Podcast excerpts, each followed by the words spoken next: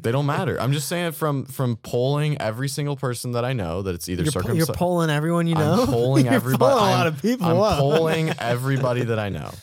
Uh, You've never polled me before. uh, no, well, you know, it's when I'm not pulling. I'm not pulling that personal way. You know, I'm respectful. This is smooth brain, man.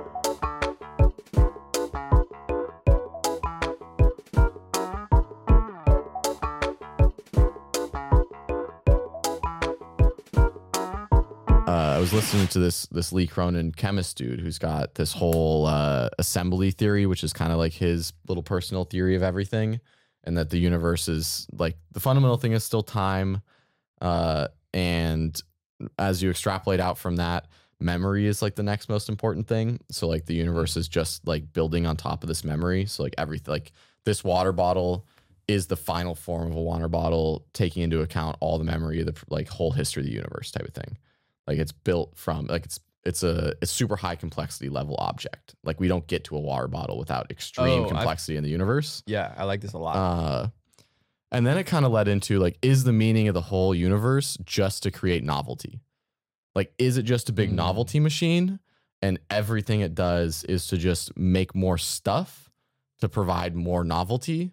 Because novelty is kind of it Is this guy a goblin that likes bits and bobs, dude?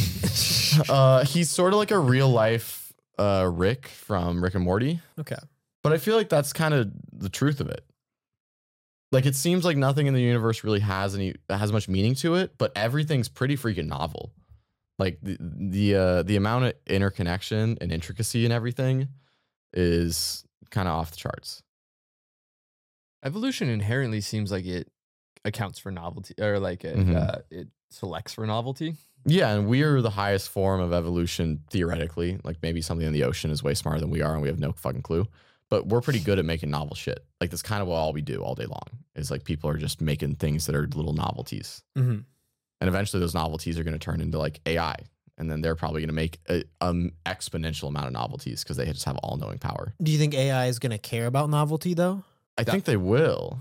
That's what I'm always getting after. Is like, is AI gonna go? We need to reset the universe, or is AI gonna be like, oh, we'll get on some Star Wars shit? Well, I was, I was like, then this goes into is novelty even pinned down to our dimension that we're in, or is Mm-hmm. the is the stuff outside of our universe bubble also just more novel shit? It just happens to be way more novel than what we know about because it's dealing with more dimensions.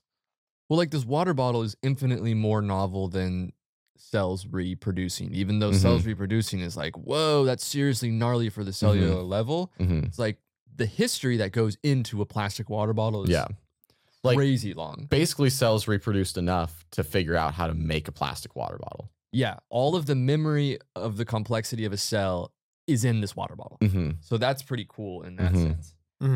Hmm But yeah, so maybe there's a higher dimension that is finding novelty out of like, well, they needed the water bottle to get water so they could create computers so the computers could Mhm. bring minds to a new level.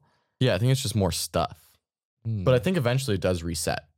Like I think this all this still goes back into it where it's like eventually it gets so novel that it's like okay, there's what else what else is there to do? Let's just reset it and see what happens because that's a whole nother sect of novelty now. Like we we expand we we filled the band with a novelty, so let's reset, get some different laws of physics, and make a whole other set of novelty. I just feel like once you break into a different dimension, it's going to be like a different emotion, a different feeling that's like the meta. I don't think it's going to be novelty like all the Mm. way through. Well, that was kind of leads into the next thing I wanted to talk about, which is if if there is an other dimension, like let's say not a heaven or a thing, but just another experience after this one. Like like you didn't know what happened before you were born, and you Mhm. don't know what's going to happen after you die. But theoretically, getting born could have been dying in some other thing, and then you were born into this thing. So us dying could just be getting born into some other experience. Uh, but then I'm like, yeah, do this do do the cycles that are so fundamental to this universe apply to the other dimensions as well? Like where where is the I feel like we're drawing cycles at the level of fundamental reality, but there's probably a, a whole other level of fundamental reality out like outside of that. But are cycles still involved in that other fundamental reality, or is that just out the window? It's like who what are cycles? Like that's not even relevant anymore. I like this might be like a tangent off of that, but I feel like Mhm. that gives me the vibe of like a different galaxy's going to have like different laws of physics for some reason. and that might dictate kind of like their like cosmic rules, you know? Yeah, like it's it's far enough separated where it, you just wouldn't. It's it could be something completely different, and we just have no way of knowing. And s- something as simple as a cycle, it's interesting to be like, is it possible to get outside of that Mhm. making sense anymore? Like, can you get to such a high plane that that isn't what Mhm. fundamentally everything's built out of? Probably. I use mindset as like an example of this where that's actually a poor example. Uh, but okay, before you knew the geography of the world, like when you were like six years old, hmm you couldn't explain it to a kid in a way where they would be meaning they would be able to meaningfully connect different locations hmm hmm until you can and then you do. And i feel like this is maybe where it's at where i'm like i can't imagine any system that exists where something as simple as a circle doesn't represent time or like meaning Because we have baby brains compared to like Yeah. someone on a di- thinking on a different dimension, I guess. Well, so is that almost the answer in a way where if if if the concept seems completely outside of of our cognition and is some much further point down, I don't want to say evolution, but I would imagine existing in a higher dimension is is further down the complexity and novelty scale than we're at right now. Uh, is it something where it's like no, those don't apply? Like that cycle doesn't apply to a higher dimension because we can't recognize it at all. Because I feel like when kids can't recognize stuff, then like it is the reality that's 20 years down the road for them is something different and completely disconnected than how they thought like it would work. So I'm like, yeah, maybe the other dimensional thing, as fundamental as cycles are, is completely disconnected from, you know, what we can understand and what is going to happen. From what we can understand, yeah. But like I feel like once you're thinking on a higher dimension, like the simpler dimension it makes sense. It's like a 2D sort of thing. I don't know if that's Yeah. what you're getting at at all though. I don't know. I feel like breaking cycles makes me think time's going to break down, and that's the part that where I'm like, mm, it's like time almost has to break down if there's not going to be cycles. that's what i was going to say is time's Mhm. definitely out the window if Mhm. the fundamental structure is out the window because i think structure supersedes time But yeah, time is just a tough one though, because to me, I can't imagine time not existing. I definitely lived without time for moments of my life. But then I want to hear about that experience more because in my mind, time may not exist like it exists for us right now, but time is like a philosophical concept where there is motion in in any direction. Like like time is all like it's a physical force in our universe in a weird way, but I feel like it as a concept doesn't have to be a physical force. But there's always I've never experienced it, but it feels like there would always be something happening where there's memory. Like there would have to be no memory for no time to exist. I think that's the perfect example of like you can't understand it till you've done it, and then once you've done it, you're like, I understand it because I was Uh-huh. at a point where my memory was absolutely obliterated, Okay. just gone. So every time something would happen, it was only happening while it was happening, and as soon as it changed, that new thing that was happening was the only thing that had ever happened and ever will happen hmm until something new happened. But I was So- unaware of the even the change. so is uh, basically the difference between being alive and dead is almost just memory. Yeah, I guess so. And when you realize your memory isn't even that important to how it's like it's not what you you're more than your memory, that's a pretty bananas thing to like Mm-hmm. sit with. And the other thing is it feels fucking good. When Mm-hmm. I got my memory back, I was like, ah, ah, get it away, dude. I don't want this. What the fuck happened? So bad when I got my memory back. Dude, even last night I took NyQuil and as I was waking up, I was like coming out of the layers of my brain and I was like, oh no, put me back, dude. I don't want to be like I do not want to go to work. I want to stay like deep in these like long channels of memory and like warped childhood memories with my modern complaints. See, then that's the next thing that freaks me out is I'm like, why is the physical reality and making novel things in the physical reality any more relevant than doing novel things and making novel things in your dream state? It is. where there's not memory. It's it's uh because like reality is like subjective. Mm-hmm. And that doesn't and everything is kind of a lie, but it doesn't mean it's not reality. Mm-hmm.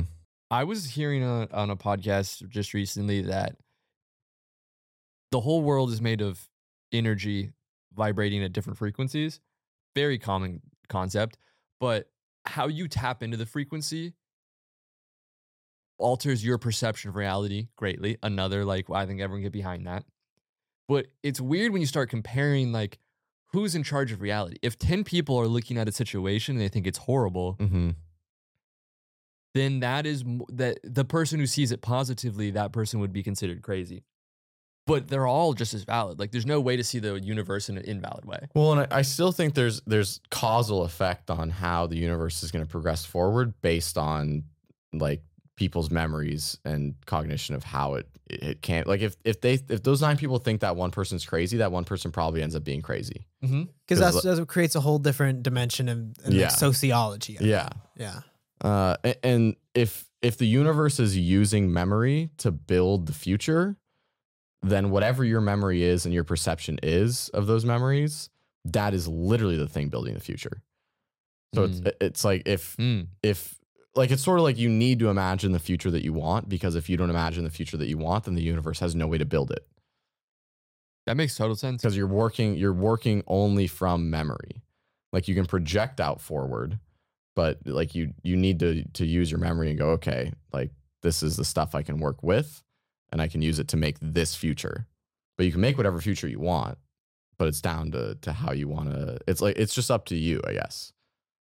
like your memory is almost the tools in which you build the future. And that's why I get pissed when people are like manifesting's fake. Mhm. And it's like, well, yeah, if you manifest things don't just bloom into reality. But if you're not manifesting, there's no way you can take your memory and create the Mhm. things in your future. And we always create the future we imagine. Right. because we don't live in a future we didn't imagine. Because how how do we get there if we didn't imagine it? Like You- people built it. Like people, it, it even though it's not, you know, let's say in '80s movies, everybody thought we are gonna be flying cars. We're not there because nobody imagined actually building flying cars. We imagined what we're in now. Just uh, like it, it always comes down to uh, reality becomes what we want it to be. It can't be any other way.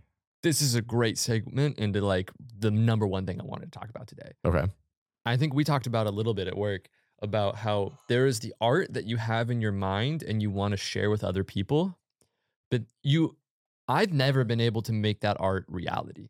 Always when I start manifesting the art through a physical means, I realize, okay, well, this isn't going to turn out at all the way I wanted in my head. And oftentimes the thing in my head isn't even capable of being made because it's more of a feeling than it is an actual image. Mhm. Yeah.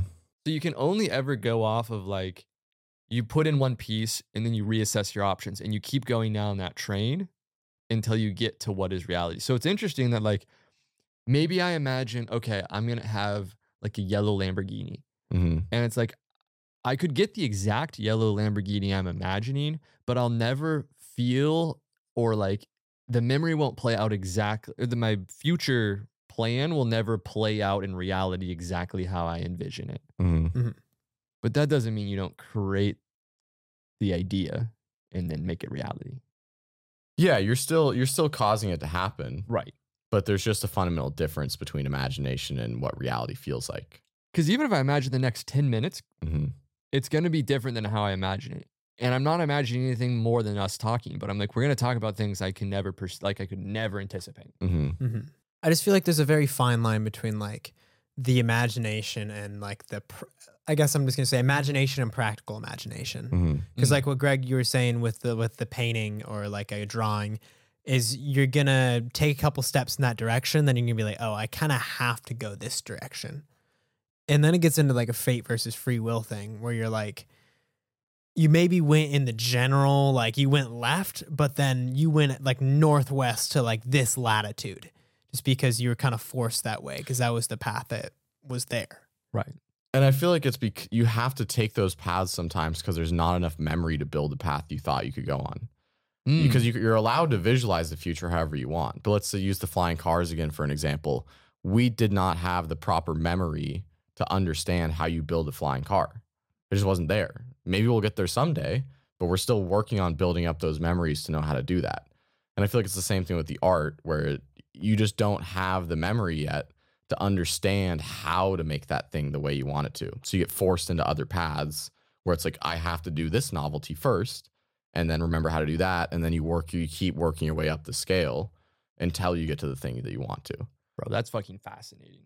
You can you can get to where you want to go eventually, but you can't pick the path. Like the Mm-mm. path is a natural flow of novelties, Yeah. But you could eventually. It's just a matter of being on the right S curve. Like right, like flying cars is like at some Mhm. point we'll have a propulsion system strong enough to make that a reality. hmm But at this point, we haven't developed that technology, so all we can do is dream about it. Yeah. Now, where does like a trailblazer fall in this analogy, though? Because people like I don't know, like Elon Musk, who are Mhm. making a path for other people.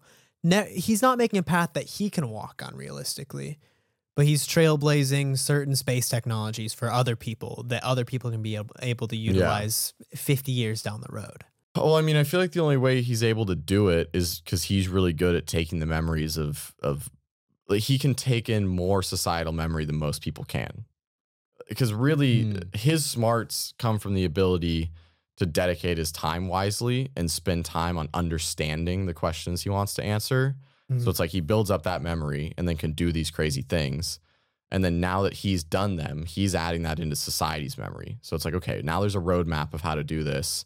And even though Elon isn't going to be the personal person to, you know, figure all these things out, he's adding in like net memory to society and saying, okay, we can do this stuff. And and anybody else can figure it out now because I did it. And and that's the whole point. Is like I can't do everything, but here it is. We know we can do it. But now that we know we can do it, that means this is your this is your starting point. Like you have to go forward from here. That's super interesting. Because as a collective, like the water bottle is a good example of we're all a part of a giant unified memory, like series of memories. So he's just really good at adding memories. So Mhm. his goals may not be achieved by him, but he's like doing his best shot at getting all of us towards that goal. Mhm. This is heady. Does that answer your question or not so much? No, yeah, I, I guess it makes sense. I'm just getting hung up on the word memory a lot because I feel like I think of memory specifically as like, oh, I remember being at my grandparents' house and jumping in the pool Yeah. as a kid. Think of memory as the universe remembering. Mhm. Like think of as the, like a societal member. Well, yeah. think of the universe as an organism. And Society, everything yeah. that yeah, everything that happens inside of it is its own little memories. Uh, it's hard. I don't know. Can I it hop gets- in? Yeah, you can hop Even in. language is memory. So like the like the reason why everything else is memory is because we can we like confine it into words. Yeah, I just feel like uh, very broadly, you guys are just getting at the concept of sociolo- sociology. It, it is, uh, but I also feel like it's more fundamental than sociology gives it credit for. I guess. I initially didn't accept your use of memory, but then quickly got on board because I was like, what you're saying is way more important than the language you're using to say it. Mm-hmm. Because the water bottle Yeah. hit for me where I was like, what led up to this being in existence at the price point it is and the like accessibility is Like all the things that matter used to be. Mm-hmm. right. Yeah. Because it's not like this doesn't just get made. It doesn't Mhm. just happen. It's like Mhm. it took millions of years of cells do I guess trillions of I don't know how old the earth is. or the Billions? universe. Uh, uh, billions. A couple thousand. Yeah, Couple true. thousand. Not more Couple than thousand not years. more than ten for sure. But my point being though is like the um, the the transition from bronze to iron, like that a whole hundred year like wars were fought. We went forwards, backwards, all types of shit. hmm So I mean, sociology is probably a good way to, to you know. There's the societal memory, there's the personal memory, there's the Mhm. material memory. Like, because you could take a brand new baby who was raised by no parents and have it barely be functional, only grunts, and it could find a water bottle. And this is still an element of memory. It's like its own. This is like a strand of DNA in Mhm. our personal society hmm that can get mixed with DNA of like a rabbit. And this in a rabbit maybe doesn't make something good, but over time it's like a big old muddled ball of shit that turns into a tree, you know? And like this isn't the end of the tree, it's just a fucking vein of the tree, a fucking Yeah. veiny And at tree, once dude. that was stardust. Mhm. right. Yeah, I, I just feel like we need to make a word for this, like this memory. You Okay. know? Well, that's what Lee Cronin was like assembly theory. Like he made a whole theory to try to explain this idea of the memory because it's like, okay, well, memory doesn't really make any sense. Let's say you started a graph essentially that starts at one, you know, and then it goes every direction possible. And it, but it just starts assembling things in different ways. And then it, when, when you smash two things together and it's like, oh, that makes something. Like now that's a little universal memory. And now this, that little thing we just made can go slam into a bunch of other stuff on other parts of this graph. And when it makes stuff, that forms another little memory. And it's like it just keeps getting more and more and more complex. But it, it's I, I don't understand it enough to explain it. And even after listening to it for a while, I still don't really get it. That's Um, just AI though. That's how AI. That's how AI learns. Like self-learning algorithms Yeah. just go like all the possibilities. Yeah. Okay, these two worked. Oh, this one doesn't work, and that's how like fucking. Is our universe not just AI just moving really slowly? It's probably moving really fucking super fast. Because if you view yeah, it, super fast. yeah, I, I guess the time fast. time There's doesn't lot of shit really in our exist. Universe. Um, and we could exist in like we could literally just be in a computer right now. We're just figuring something out. Yeah, that's the interesting part. Is like, is the universe is the, is there a machine? Like, is there just a little black box just pumping out universes to be like, let's see what this one makes, and let's see what this one makes, and let's see. Like, it's just is it is there just a but it's it's a turtles all the way down type of situation. I was gonna say this is actually fundamental. The whole like rest of the podcast, not just this podcast, but like the continuation of it, is where do we want to live? Because you can always come to the it's turtles all the way down. It's a cycle. It's Mhm. everything is zero and one. It's like how heady do you want to get per idea? per to me i i feel like i like thinking about like heady shit you know but the whole point is like well we're in this reality like now so it's probably better to focus on doing stuff in this reality than it is to like get lost in the heady shit And I don't want to operate at like a very like mid tier, like, hey guys, buy crypto. Like, I'll show you the fucking cool NFTs. Like those Mhm. dudes, I'm like, ooh, you're too close to the practical. Like your shit's not, you know, give me a little more. I feel like as long as we could translate and visualize and translate the realities in which we speak, Mhm. we're like in a proper lane. yeah that's why i feel like building shit like obelisks and stuff is good because i'm Yeah. like all that is is if nothing else some amount of novelty it, it's something Yeah. it's adding to our memory of how Oh, to do yeah. stuff so that means we're adding something into the into the greater good Dude, everyone I told about the obelisk has been like, why? What does it mean? How does it like does it do anything? And the answers to all of those are no. Like, what are you talking about? Mhm. Except for my dad's friend. And my dad was like, Well, look, we built an obelisk. And he went, Nice. And I was like, That dude's on one. Dude. Yeah. Dave Wolfer. That dude's Mhm. cool. I hope we can get Dave Wolfer on the podcast. that'd be amazing That'd Be sick. He's smart, dude. Dude, my dad dated a girl in high school with no belly button. Shit was just nose, just smooth, just a little. did the doctor like make it that way from birth Yeah, it was like a medical thing or something. I wish the doctor did that with me. Got rid of my nipples and my belly button. Whoa. whoa getting rid of your nipples is aggressive Dude, are you uncircumcised or circumcised?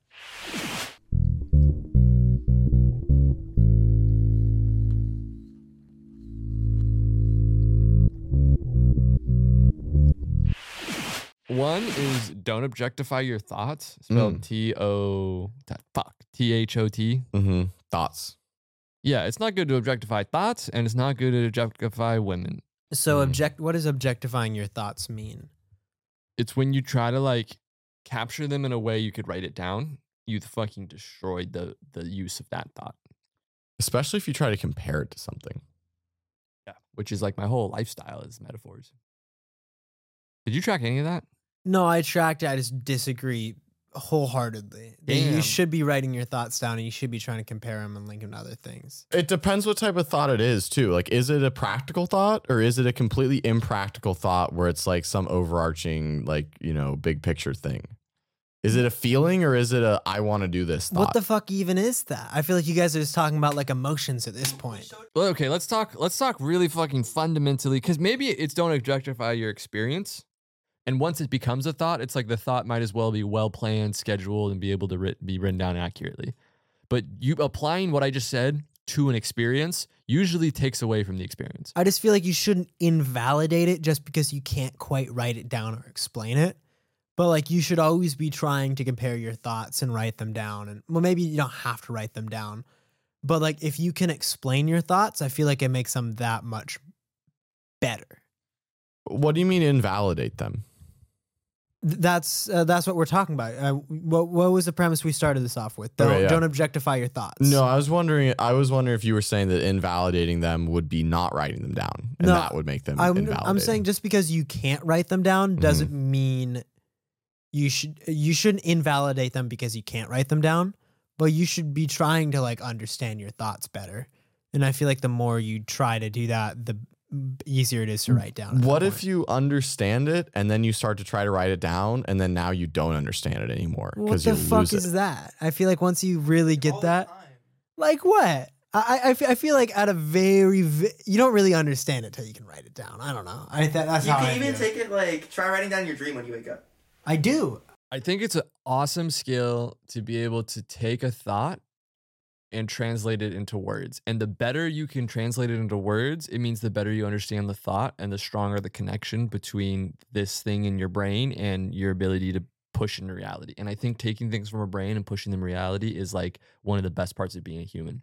But I Mhm. think there's this huge river of experience and feeling and even thought with like a these are my air quotes because they're like it's not so much words but it is like an idea that feels real like in my dreams i don't people don't talk to me we telepathically communicate people don't say their lips don't move in my dreams and that's what i'm talking about like i have thoughts in my brains that are they don't use words like there's a few words attached Mm-hmm. but those are almost like tricks. And when I start latching onto those words, it fucks the thought and it becomes this like gross, real sentence. Like it becomes sentences in my brain, which are not at all reminiscent of how good life could be if I let them remain in the river. But is this thought, this this thought or idea, is it like an idea or is it like an emo- an emotion? Uh, We'll go ahead. Can we get mad practical with this? Like, can I just give the people an example? Yeah. Of course. Um, That's preferred. yeah, absolutely.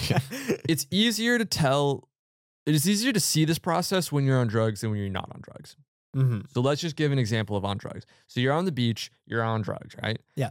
And I look at the ocean and I'm overwhelmed with the sense that the ocean's energy is meaningful to me. And I just said that to you in words. And Mhm. what actually I was describing was this beautiful experience I had in the moment. And even my own memory of that experience is fucked. Mhm. And that's just a memory. But when I take the memory and I make it to words to you, like we're so far from that original We're experience. playing Mhm. banana phone. right. It- It's almost like if you take your original that original experiential memory as an image, like every time you're every time you're expressing it or doing something or expressing it to other people, it's like editing the photo to like make it more like you know like understandable, but you can't go backwards. Like you can't edit backwards.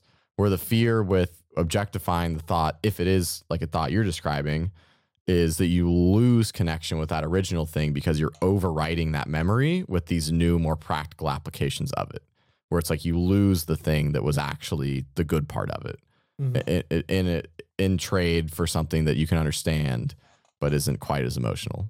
And the original degradation is fucking insane. Like I don't know how to describe how horrible of a downgrade it is from the first step to the second step. Because right now we're experiencing what I was describing, that like that experiential looking at the ocean, feeling that great feeling. We're feeling it right now. And in 20 years, we can look back to this exact moment, like boom, this moment, and be like, fuck, that was like, that was so much.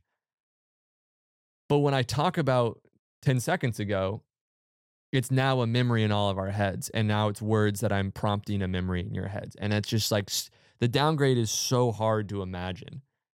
I, I do get where Mateo's coming from though, where it's like those experiences are what makes good art. And to not encourage trying to make those things into good art is, is seems detrimental. Like is that kind of where you're coming from? Uh, yeah, in, in a way, I think there's always a way to translate that without completely objectifying it and losing its Mhm. original meaning. Um, it, it- there is a slippery slope, of course, if you're trying to make it way too practical, which is why abstract art's cool. Because like Picasso, he was probably he probably had exactly what we're talking about. Mhm. These just weird things that he can't quite describe, but he found a way to translate that onto a piece of paper. And that is what makes a world class artist really good. Is you look at their shit and you just go, "This makes me feel like something I can't describe." Like, is it is it Van Gogh that's got the bedroom picture? Yep. Like I look at that bedroom picture and I'm just like, not only do I feel like I've been here before, like it also absolutely like brings up a pretty deep rooted childhood feeling Mhm. for no reason. Like Mhm. I've absolutely never been in a bedroom anything like it, but the way that it's painted and the way that it's composed is like, wow, like this is really tapping into something. That's what I want us to pursue.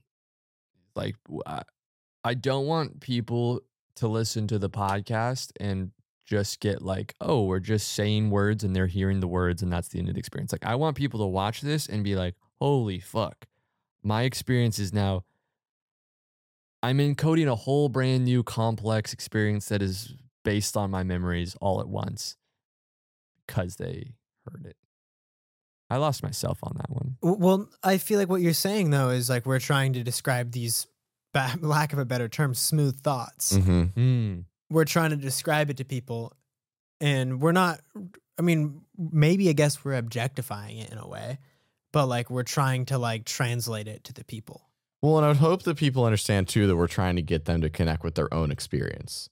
Like most of most of what we say, if you are unwilling to apply it to your own experience, means nothing.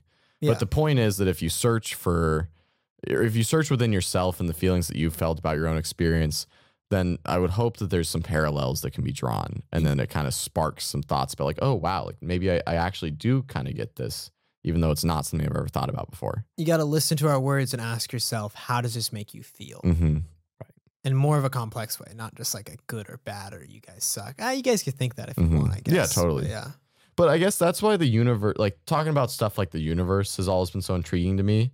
Because when I talk about things like that, like it makes me feel like there's something like it, it feels real.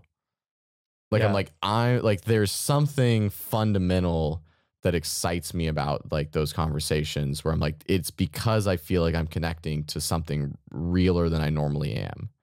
And that's why I think your ocean analogy works so well when you're high at the beach looking at the ocean.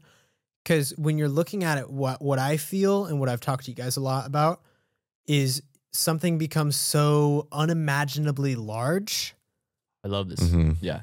that you can't even really fathom it, but you have this feeling of like kind of infinity. Mm-hmm. And I have that Mhm. sometimes when I close my eyes to go to bed, the walls get super far apart. And I'm just Mm. this tiny fucking ant in like this universally large room. You said that with meditating before. That you were like, I felt like I was on a pillar. Like, Yeah, yeah. Meditating made me feel uh, when I was sitting, like I could imagine the little spot of dirt I was sitting on, but I could feel almost that spot of dirt like rising up in a pillar, and then the other, all the everything el- else around me like falling away, and like kind of just into a black void. But I was like, okay, people, I can hear people walking behind me, but I'm like so far separated from them on this pillar and and like outside of their thing that it doesn't affect at all how I'm really feeling about where I'm sitting. Like I'm like my spot's fine. Like I'm on this little pillar, very disconnected from all this. Mhm. And that was definitely an expansion of walls. And same thing with the float tank. That was a different type of expansion because I felt like I was in an ocean because I was floating. But that was a major expansion of walls too, where that was like, Yeah. yeah, this is just infinite. I think our chemistry is designed to keep our minds and consciousness very practical and focused. And I guess my goal for people would be to expand the walls and be like, Mm-hmm. at any point you can press play and boom, we got you at least a little wider than you were. Mhm. Yeah.